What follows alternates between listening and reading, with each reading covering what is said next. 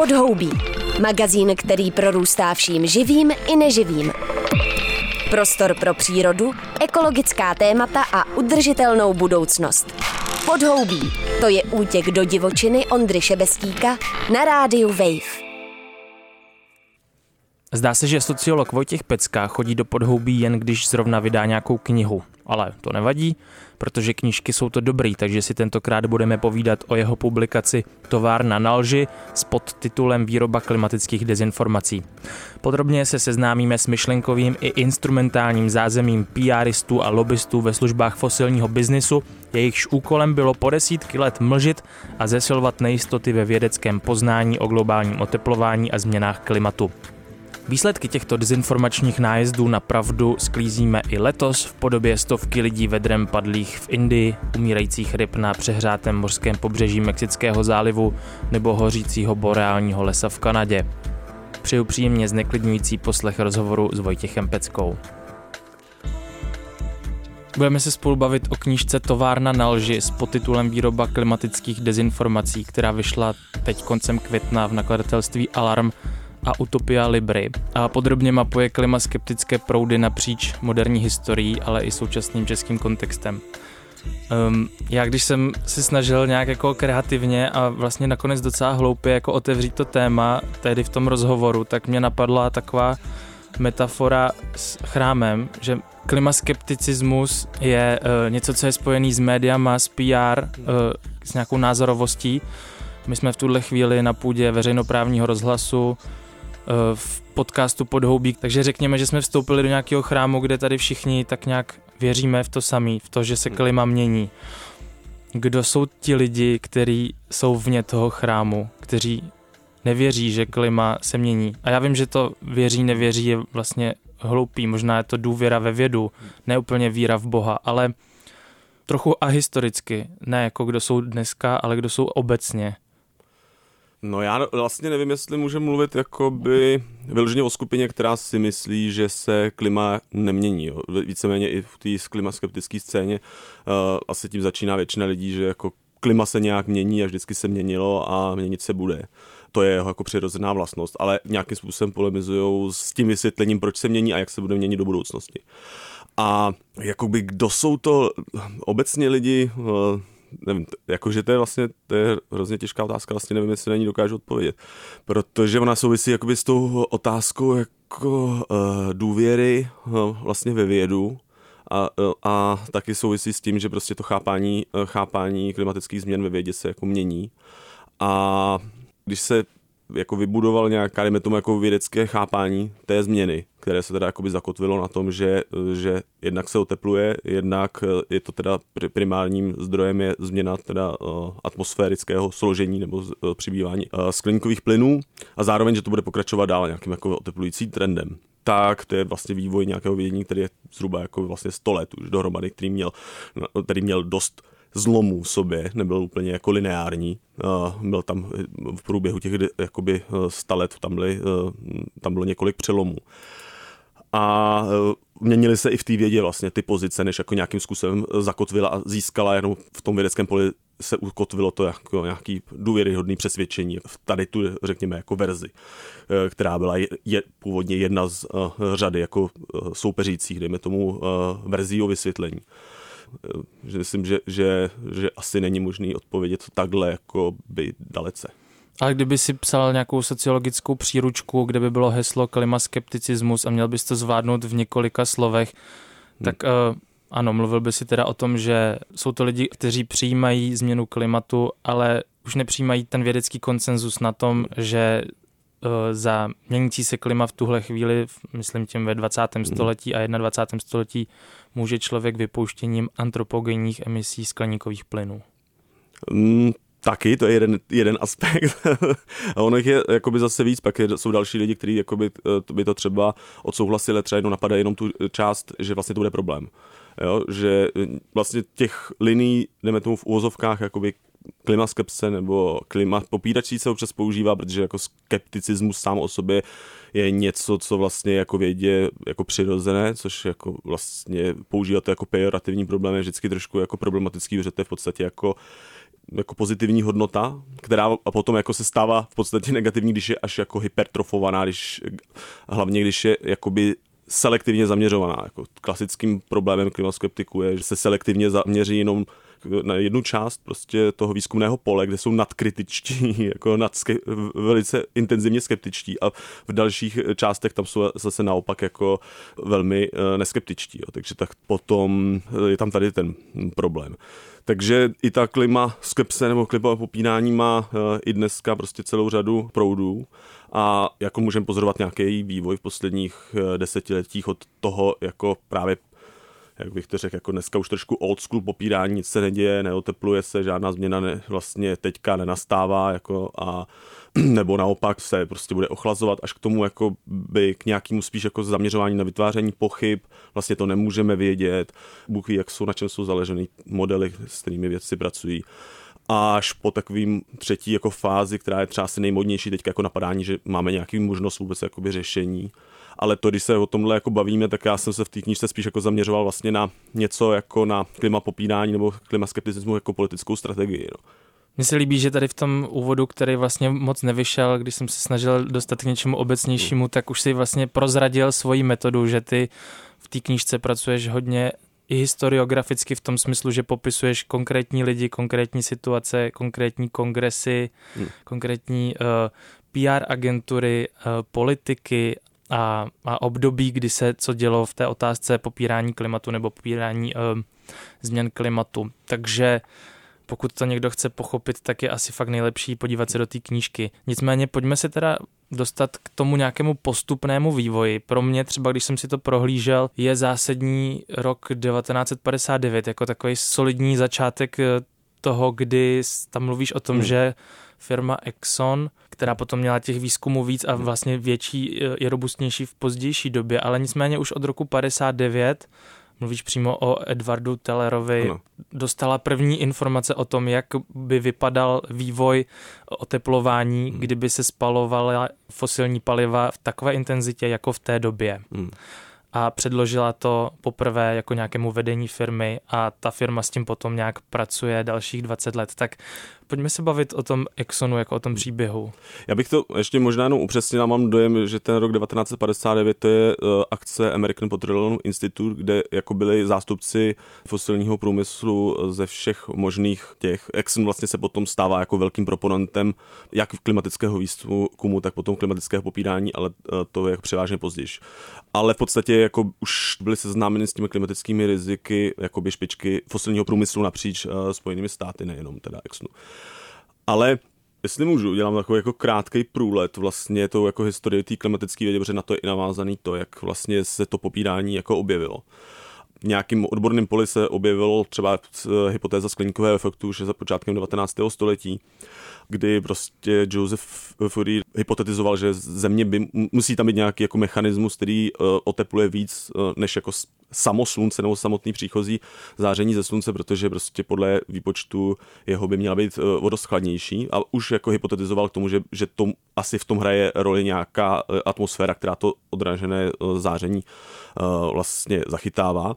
A to se postupem času nějakým způsobem jako zkoumalo dál. Objevil se oxid uhličitý, zjistili se laboratorně jeho vlastnosti, že vlastně neprůhledný pro teplné záření a že, že ho zachytává. A zároveň už v konci 19. století jako na, v Evropě vlastně probíhala průmyslová revoluce, velké spalování fosilních paliv a Zároveň s tím přicházely informace o tom, teda, že se i klima jako mohlo radikálně měnit, protože se začaly ukazovat věci, jako objevovat fosílie tropických organismů uh, v Antarktidě, Arktidě, nebo naopak jako doklady o zalednění někde kolem uh, současných tropických uh, oblastí. Takže, a co což bylo trošku jako rána pro imaginaci té doby, jako protože ta spíš byla za, založená na tom, že země je nějaká stabilní a že jsou nějaké silné síly přírody, které jako udržují v tady tom. A takže se začal zjišťovat, že vlastně se můžou věci dost radikálně měnit, že se v minulosti rozhodně měnily. Začaly přicházet teorie doby ledových a podobně. A což vlastně jeden prvních z výzkumů klimatických změn právě byla obava z, jako z do, přicházející doby ledové. A Potom přišel teda počátky 20. století trošku taková, nejme tomu, mezer, mezera v tomhle a začne se to téma jako se postupně tak nějakým způsobem řeší, ale začíná se pak primárně řešit až jako po druhé světové válce. A vlastně tam začíná uh, docházet tomu, že se uh, oproti jakoby situaci v koncem 19. století, kdy už se vlastně hypotetizovali to, že pokud bude jakoby se měnit hodně změn, eh, složení atmosféry, kdyby se hodně přidával skleníkových plynů, že se výrazně oteplí, tak, eh, tak to byla jako hypotetická situace, protože to spalování těch paliv jako podle výpočtu ukazovalo, že strašně jako stále nízký. Ale vzhledem k tomu, že došlo vlastně k exponenciálnímu růstu během vlastně těch desetiletí, tak už po uh, roku 1950 už začínalo být jako jasný, že tohle jako je reálná možnost.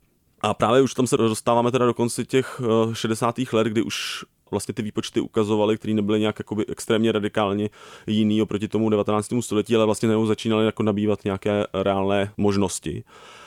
To samozřejmě teda ta fosilní průmysl už začal jako si uh, zjišťovat, že to je pro ně potenciální problém a zvlášť s ohledem z toho, že prostě ty fosilní infrastruktury jsou, mají jako typický poločas, jako kdy se vlastně musí přebudovat, anebo na jak, nějakou dobu jsou stavěné, to bývají desítky let, často 30, 40, 50 let.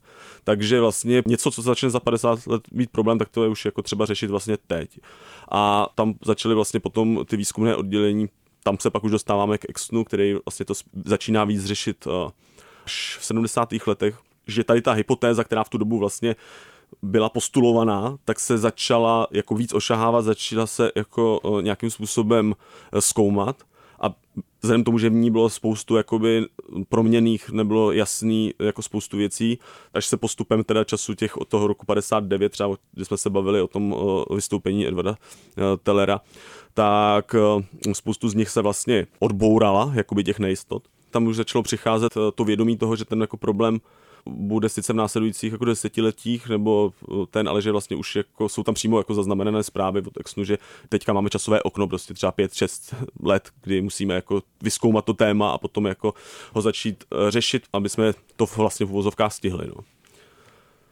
Co mě na tom vlastně fascinuje, na tom připuštění si téhle informace je, že nejrelevantnější a nej preciznější klimatologické informace o klimatickém systému planety a o změně klimatu v těch 60. a 70. letech, teda hlavně od 70. let hmm. dál měly právě ty ropné firmy s Exxonem v čele. Jak oni s touhle informací nakládali v těch 70. letech a co se stalo v 80. No to je právě celkem zajímavé. Ono to jako to množství výzkumu vlastně stále roste na tohle téma, jak se probádají jako archivy korporátní a vychází k tomu celá řada prací a myslím si, že ještě vlastně to není úplně jakoby u konce, že to není úplně proskoumané téma, ale teda z toho, co bylo zatím publikováno, tak eh, vlastně ten prvotní aspekt byl vlastně dost produktivní, nebo jako, že, že vlastně v, v nějakých těch 70. letech Exxon začal to téma jako velmi aktivně k němu přistupovat. V tu dobu to nebyla vyloženě jako čistě ropná korporace, nebo ona byla takovým jako roz, rozcestí spíš, že, že měla svoje solární divize, jaderné divize, investovala do vývoje třeba baterií a podobně a vlastně se snažila rozkročit takového velkého vše, vše korporátu, který bude mít jako velmi intenzivní výzkum a vlastně se snažili vybudovat jako fakt obrovská výzkumná centra, kterým bude teda, budou potom generovat ty zisky. A jím z těch výzkumných center byly i právě klimatologické projekty, které byly v mnohem jako přelomové, že, že Exxon třeba um, měl vlastní tanker obrovský, který jako samploval množství CO2 v oceánech, tučím. A snažili se vlastně spoustu těch nejistot, které v tu dobu v té vědě byly, tak se je snažili jako vyřešit. Což teďka proběhlo i řada dokumentů, jeden je The Power of Big Oil od eh, PBS, tuším, eh, který právě přináší řadu rozhovorů s vědci, kteří tenkrát pro Exxon pracovali a ty mluví jako o tom, že vlastně pro ně to byl problém a byli jako strašně jako vyhecovaní tím, co, co nachází a byli zároveň jako vlastně ve firmě, která jim dala neuvěřitelné možnosti k tomu vlastně dělat základní výzkum, což bylo v tu dobu jako vlastně nepředstavitelný, protože tam třeba Exxon z toho neměl, neměl jako bezprostřední profit z těch eh, věcí, který třeba zkoumal. No ale potom přišlo k tomu, že jak se to téma uzavíralo, tak částečně vlastně Exxon nedokázal najít, nebo i další ropné firmy vlastně nějakou jako technologii, na kterou by se dokázali jako transformovat, aby byla dostatečně zisková jednak. Jednak potom přišla vlastně v 80. letech propad cen ropy, což eh, nutilo řadu těch firm vlastně omezovat svoje výdaje a jedna z prvních věcí byl, eh, byl jako na řadě vlastně základní výzkum nebo výzkum, který neměl bezprostřední eh, finanční jako dopady pro tu firmu a asi další ještě motiv prostě byl jako nárůst nějakého nebo nástup neoliberalismu a nějakého jakoby ideologického posunu, který vlastně se založil na tom, že všechno má řešit trh nějakým způsobem a vlastně nějaké jako vzdání se, vzdání se části asi jako zodpovědnosti. No a potom vlastně v, v průběhu těch 80. letech třeba ten Exxon jako svoje ty výzkumné oddělení jako do velké míry uzavírá a v 90. letech už začíná to, že vlastně když už začínají teda první mezinárodní uh, vyjednávání o regulaci, uh, o regulaci spalování fosilních paliv, tak eh, začíná vlastně na tvrdo rozjíždět, eh, rozjíždět eh, matení veřejnosti v podstatě a začíná vlastně popírat to, co k čemu došly jeho vlastní jako výzkumná oddělení. Což jenom, abychom to ilustrovali, tak opravdu ty predikce toho výzkumného oddělení byly poměrně přesný. Hmm. Docela se shodují s těma scénářema současných eh, vědeckých bádání a to znamená, že do roku 2000 pravděpodobně změny klimatu se nebudou příliš mnoho projevovat. Hmm nebudou zas tak vidět a cítit a od roku 2000 do roku 2050 naopak budou velmi intenzivní, až ke konci můžou být až katastrofické hmm. a s tím vším vlastně tyhle ropné firmy pracovaly a věděli hmm. o tom. No, to bylo přesně to varování, který z toho výzkumu vycházelo a to spočívalo vlastně už vlastně víceméně v 70. letech, eh, bylo, že Exxon je strašně napřed a vidí dál než ostatní. A že v podstatě ty klimatické změny, pokud je ta teorie pravdivá, kterou v tu dobu jako vlastně zkoumali, tak říkali, že vlastně do toho roku 2000 vlastně nikdo bez toho výzkumu nebude schopný vidět což byl ten vlastně důvod, proč ten výzkum jako vlastně opustili. Nebo to je teda moje spekulace, ale je to celkem, celkem asi na bíledni a e, zároveň je teda pravda, že proběhla nedávno analýza Jeffreyho Sofrana a Naomi Oreske právě těch jakoby první nějaká uh, rigoróznější analýza výsledků těch modelů, uh, který Exxon měl na zpátek až do 70. let a přesně jak ukazují, že do současnosti se úplně jakoby pozoruhodně přesně uh, trefili. Hmm. No a teď malinko přeskočíme a budeme se bavit o tabákovém průmyslu, respektive hmm. nemusíme tolik úplně o, konkrétně o cigaretách, ale spíš jak souvisí ta ropná lobby uh, s tabákovým průmyslem. Hmm. No to je, pro mě to byl jako jeden z těch nejzajímavějších momentů, který jsem zjistil, že už je vlastně z, na západ od nás strašlivě jako proskoumaný. Já jsem nějak měl pocit, že v Čechách se o tom jako příliš nemluví, o tady těch eh, souvislostech a historickém vývoji, dejme tomu, ale hm, tam šlo o to, že tabákový průmysl zhruba od, dejme tomu v Evropě nebo v Německu od 30. potom v USA od 50. let měl poměrně přesvědčivé eh, teda lékařské důkazy o tom, že kouření je škodlivé a že způsobuje eh, celou řadu jako problémů typu rakovina plic a podobně. Což prostě nás způsobilo paniku v podstatě v tabákovém průmyslu a nějakým způsobem na to začínal reagovat. A jeden z, jedna z těch reakcí právě bylo jako vytváření mlhy o výzkumu a vlastně k tomu sloužilo jednak jako takové know-how, které si postupně vytvořil tabákový průmysl, který byl právě založený na tom, že se nějak jako strategicky vstupem do veřejného prostoru dá budovat pochybnost o vědě. Oni jako by věděli, že tu vědu nejsou schopní jako napadnout, protože věda tenkrát ještě pravděpodobně měla větší jako důvěru než dnes, nebo 50. léta to bylo takové jako, že až utopická možná důvěra ve vědu. A takže spíš jako zjistit, že budou vědo, bojovat vědou proti vědě, takže jako typu budeme mít tady lékaře na, na tom, nebo jako který byli nějakou jakoby, prodlouženou rukou té vědy, dejme tomu lékařské vědy, který budou říkat, jak, jak kouří laky stránky, protože ty eh, nepoškrábou jako v krku a podobně a takovým jako podprahovým způsobem působit. Zároveň eh, začali pracovat pro tabákový průmysl lidi, kteří původně dělali eh, vlastně ve válečnou propagandu, který se zaměřovali na vlastně vytváření souhlasu a udržování souhlasu jako v populaci pro válečné úsilí a který měli psychoanalytické nebo psychologické vzdělání a začali vlastně ty svoje zkušenosti z válečné propagandy používat jako v, vlastně v průmyslové propagandě. A hodně se zaměřovali právě na ovlivňování jako podvědomí, nebo že třeba nepůjdeme přímo do nějakého střetu, do nějaké jako debaty o škodlivosti kouření, ale spíš přerámujeme třeba celé kouření jako na uh, problematiku, dejme tomu, ženských práv, že, že nám bylo odpínáno kouři, uh, kouření, jako že to je něco, co je, se nehodí pro ženy, tak to budeme rámovat, jako že to je ten boj za svobodu a začali k tomu dělat i specifický performance v podstatě, že ženy veřejně na nějakém jako procházely se s cigaretou, což třeba bylo chápáno jako urážlivé, ale v některých kontextech, ale bylo to vlastně převyprávěno tou vlastně propagandou jako něco, co je vlastně projevem jejich jako emancipace. A vlastně postupem se tady ta strategie eh, rozvíjí dál a zároveň se k tomu začínají vlastně ustanovat jako speciální eh, organizace v podstatě, který, protože tabákový průmysl poměrně rychle zjistil, že jeho, on se třeba založil v těch 50. letech eh, Tobacco Institute, takže přímo, když jako za něj mluví jeho zástupci a obehou kouření, že, tak jako my ne, nejsou už příliš důvěryhodní, tak začali vytvářet vlastně třetí skupiny, které vypadají jako nezávislé. A zajímavý potom je teda, že podobná strategie se začíná vlastně objevovat jako všude možně a nejenom u klimatických změn a u kouření. Klasickým případem je právě odpor proti regulaci freonů, eh, když se zjistilo, že poškozují ozonovou vrstvu, což vlastně taky byl takový jakoby ekvivalentní proces jako problematiky klimatických změn, že to nejdřív jako nějaká hypotéza, která vlastně nebyla úplně jasná, asi nějaký odpor vůči ním vlastně byl na místě, protože hypotéz asi se bude mraky ve vědě a je třeba teda je otestovat, jestli má tu sílu, jestli jako se dá ověřit. Nicméně vlastně už i v době, kdy bylo čím dál tím zřejmější, že teda, že, že se tohle děje, tak nastupovaly takové skupiny, které to vědecké jakoby, chápání těch rizik uh, napadala.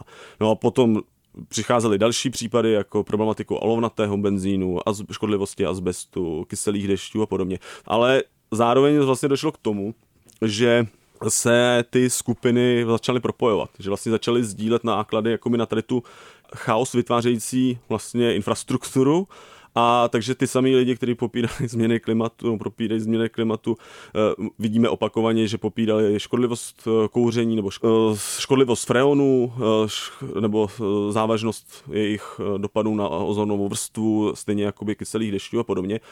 A vlastně se tam potom prolínají ty samé organizace, ty samé lidi, používají ty samé techniky a tohle pro mě právě byl takový start do, do toho tématu, že když jsem si přečetl knihu Václava Klauze Modrá nikoliv zelená planeta, tak tam přesně nejcitovanější postavou je Fred Seitz, který je přesně jako proponentem tady těch tu skupiny antienvironmentální jakoby propagandy uh, ve Spojených státech. No. A vlastně Klaus ho překládá do našeho kontextu. My se dost vlastně bavíme o reálích Spojených států, ale myslím si, že zrovna v téhle otázce je to asi hodně důležitý prostor a zvlášť v tom 20. století po válečném jsou Spojené státy jako jedna z nejsilnějších velmocí světa, nebo vůbec jako pro oslabenou Evropu je to opravdu ta jako nejsilnější velmoc v té době, takže i nejvlivnější. A když si mluvil o nějaké jako mašinérii propagandistické tabákových výrobků, tak eh, potom něco podobného se děje i v tom petrochemickém průmyslu, kde vznikají různé asociace, různé koalice, hmm. Eh, které se navazují na různé kongresmeny a když už pak v 90. letech se to téma jakoby z těch šuplíků těch eh, ropných firm dostane na veřejnost hmm. a opravdu začínají vznikat některé reální politiky, jako Al Gore, Bill Clinton, hmm. chtěli vytvořit eh, přímo uhlíkovou daň, která byla potom stržená ze stolu, tak to končí nějakou Global Climate Coalition. Hmm. Takže to už jsme vlastně v 90. letech, do toho už pak můžeme začít hmm. pomalu jako přemýšlet o tom našem jako postkomunistickém prostoru. Nicméně, co se vlastně jako dělo v těch 90. letech a proč vlastně ty opatření stále byly jako v nedohlednu na té reální politické úrovni? No, já myslím, že právě v 90. letech v určitém ohledu vlastně byly velmi reální ty uh, politiky. Právě jak jsem mluvil o snaze o zdanění uhlíku jako už v těch 90. letech. On, Al Gore byl student eh, Rogera Revela, který vlastně se tím tématem uh, jako zabýval už od 50. let a vlastně sám Gore měl o tom jako velmi dobrý přehled poměrně velmi brzo. Takže byl jeden z lidí, který vlastně to téma se začínal jakoby tlačit do politiky ve chvíli, kdy už koncem těch 80. let vlastně docházelo k přesvědčení, že, že vlastně tohle není hypotéza, jako, ale to už je tady globální oteplování. Už jsme schopní měřit uh, vlastně jeho dopad, jako vlastně ten na ten začátek, tu chvíli ještě konec 80. let, už byla tak jako uzavřená víceméně ta debata, že tohle je problém a bude se oteplovat, protože prostě neznáme fyzikální princip, jak by se mohlo neoteplovat s takovouhle jako změnou atmosféry. Ale ještě jako jestli už je to teďka to oteplení, jako jestli už je to ono, anebo je to nějaká variabilita v toho klimatického systému, protože tam je spoustu různých faktorů, jako míchání oceánů a podobně, které můžou jako tu eh, z, z roku na rok jako poměrně eh, výrazně ovlivňovat. Tak to ještě jistý nebylo. Ale nicméně bylo to chápané jako dost výrazný riziko, s kterým je třeba něco jakoby dělat a vlastně i v tom decision makingu jako málo kdy uh, v nějak, jako člověk ne, nezná do, jako někdy budoucnost, jako uh, co se přesně stane, když, když A, tak potom jako B, spíš jako má nějakou distribuci rizik, jako když, když uh, budu vylívat jako rtuť do řeky, tak pravděpodobně jako nemůžu říct, tamhle to dítě se narodí bez ruky prostě, ale začnu zjišťovat, že se mi začne rodit jako víc, eh, víc postižených dětí, dejme tomu. A to je vlastně i podobný, bylo podobný u tohohle. Prostě. Pokud budeme pokračovat tímhle způsobem, tak jako se nám zvyšují výrazně nějaký druh rizik a můžeme je minimalizovat, pokud teda uděláme nějaké opatření. A v té 90. léta, jakoby v porovnání USA vlastně celkově byla takhle napřed, protože tam byl ten klimatický výzkum hodně napřed. Jednak tam byly vlastně centra klimatického výzkumu, které souvisely s tím, že do té doby, dokud byl dostatečný výpočetní výkon, tak vlastně ty jednotlivé hypotézy o tom, jak se ten klimatický systém bude jako vyvíjet, byly pouze jako hypotézy, příběhy o tom, vysvětlení nějaký, jako byl, který dávali všechny smysl, dejme tomu, ale dokud vlastně se nepodařilo vytvořit přesvědčivý jako model, který vzal reální data z toho systému a vlastně skrz uh, fyzikální jako známý zákony nebo ty uh, parametry je, byl schopný spočítat, jak v té době se nebylo schopný vlastně zjistit, která jako teorie, dejme tomu, jako věrohodnější. A to se jako dařilo USA, protože měli nejpokročilější tady ten výzkum, určitou dobu byl Sovětský svaz jako v tomhle vlastně docela silný participant, ale ten potom začínal záhy jako dost ztrácet díky tomu, že většinu svého výpočetního výkonu prostě tím, jak byl v pozadu eh, v informační revoluci, tak vlastně dedikoval na vojenské účely a nebyl schopný vlastně uh, držet krok. Takže do těch 90. let vlastně se vyprofilovalo USA jako takový centrum, on postupně se to rozlejvá až do Japonska, do, do Austrálie, do západní Evropy a vlastně potom, když se ustanovují ty orgány jako IPCC, tak ty částečně jako sloužily k tomu, jako jakým způsobem to vědění, který se v někde v nějakých jako vlastně těch vědeckých centrech rozšiřuje. Takže v USA to vlastně to téma bylo artikulované mnohem dřív. Byl s ním jako ten fosilní průmysl seznámen také mnohem dřív, protože na něm participoval. A zároveň tím byl taky daleko ohroženější, eh, protože ta spotřeba USA že je obrovská, nebo teďka už jako postupně emise klisejí, ale prostě jejich jak historické kumulativní emise, tak vlastně eh, emise na obyvatele jsou obří. Takže tam bylo jako zřejmé, že jakákoliv jako smysluplná nebo udržitelná nebo vlastně dohodnutelná dohoda musí za, jako zahrnovat to, že USA se velmi výrazně jako svoji spotřebu sníží.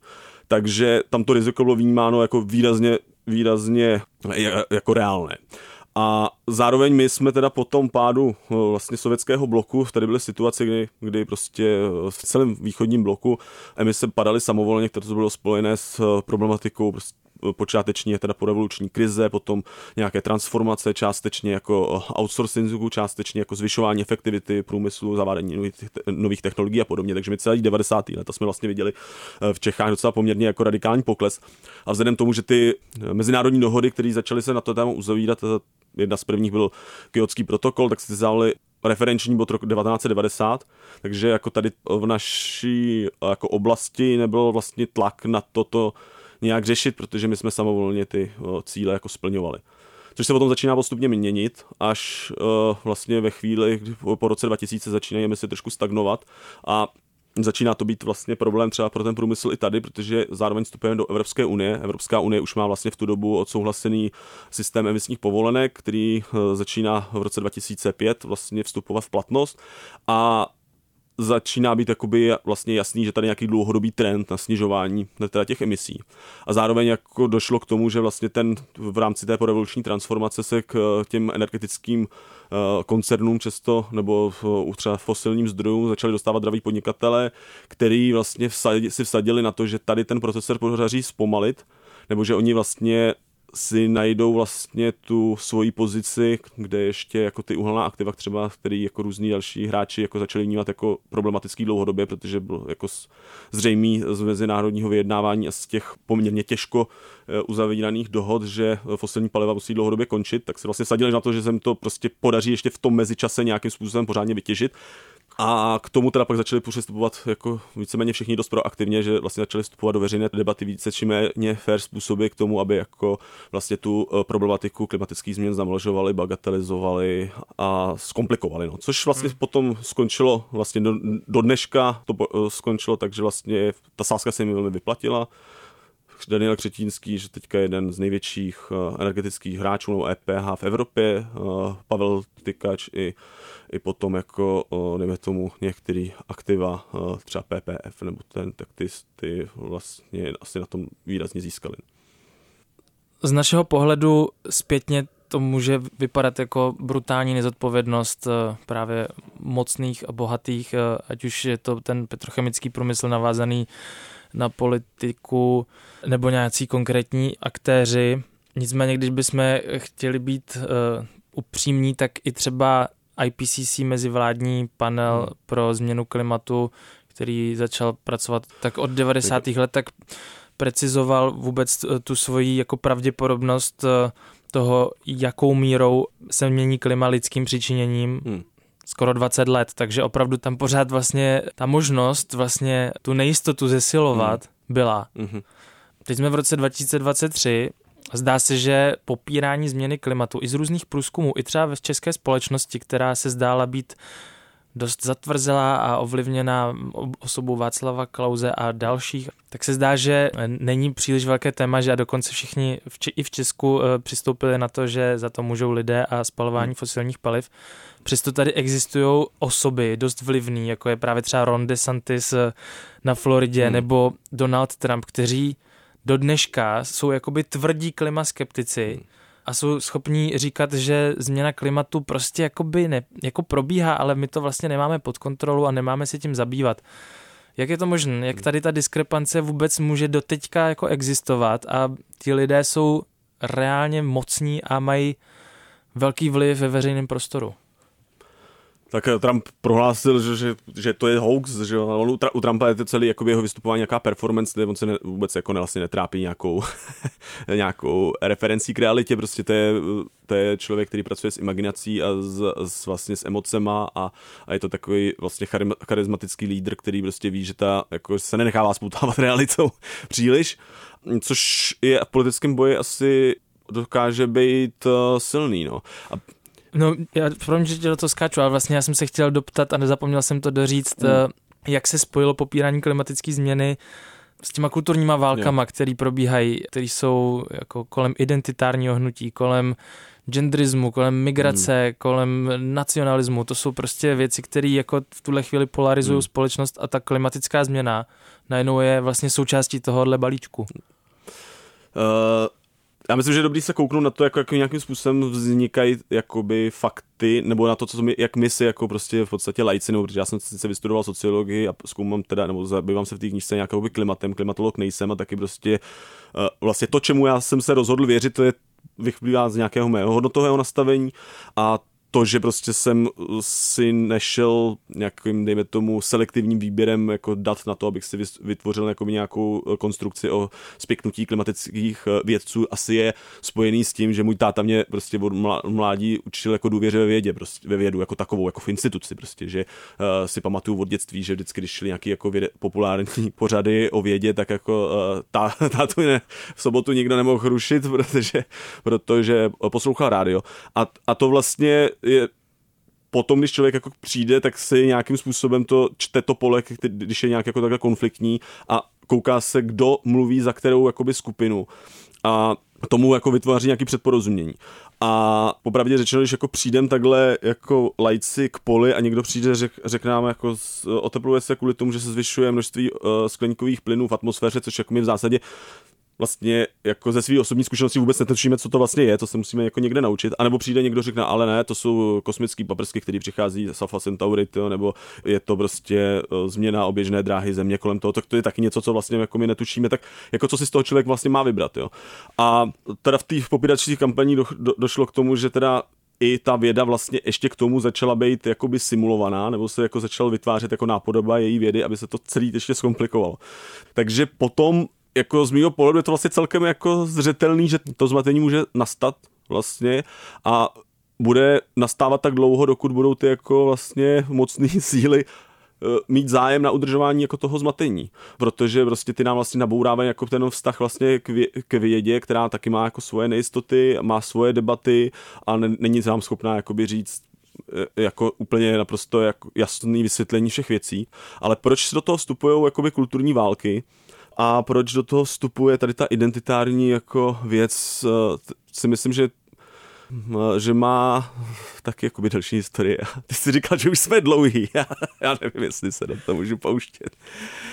Ale jako v zásadě, když to vemu, když od, odlínu od té uh, historie, tak ono prostě cokoliv, jakýkoliv odborný problém přerámovat jako na problém jako emocionální a identitární je prostě vhodná politická strategie, protože eh, vlastně může člověk obejít jakoby nějaký jakoby racionální disputace a vlastně dostat ty lidi do pozice válčících kmenů, který už vlastně nepřemýšlejí nad tím jako v vozovkách pro co válčej, ale jak, jak eh, porazit ten druhý kmen. Jo? A myslím, že za, za to vlastně ta identitární politika se proto takhle nebo, nebo tady ty kleše vlastně uh, jsou taky dost často z těch eh, skupin právě navázaný na fosilní průmysl eh, podporovaný, protože jim pomáhají v tom boji.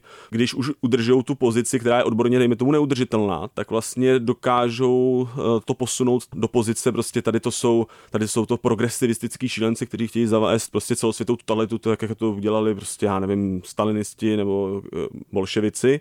A vlastně převážou to najednou na nějaký, nějaký uh, problém politické ideologie a vlastně už nemusí řešit vlastně, uh, co se teda děje s atmosférou, protože už vidíme, že tady musíme porazit ty totalitární uh, skupiny, které si vždycky vymyslejí nějaký příběh, jak nás vystrašit na to, aby nás prostě uh, ovládli. No.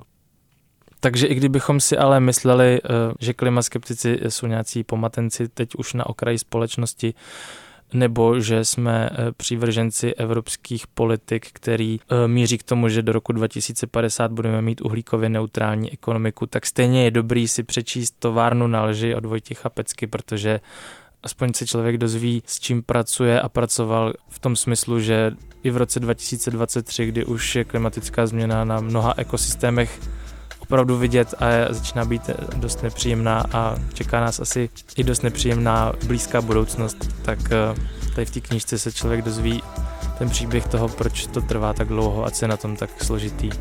Takže děkuji za tuhle poctivou práci a díky moc, měj se hezky. Taky díky za pozvání. Loučíme se s Vojtěchem Peckou, specialistou na fosilní průmysl a klimatickou změnu Asociace pro mezinárodní otázky, který vydal minulý měsíc skvělou publikaci Továrna na lži, výroba klimatických dezinformací. Doporučuji zařadit do letní četby, protože i přes nesnadné téma se čte hladce jako napínavý román o jednom z největších dramat 20. a 21. století. Díky, že posloucháte Podhoubí a naslyšenou příště. Pod jehličím není pláž, ale podhoubí. Prostor pro ekologická témata a udržitelnost. Přihlas se k odběru podcastu na wave.cz lomeno podcasty a poslouchej podhoubí kdykoliv a kdekoliv.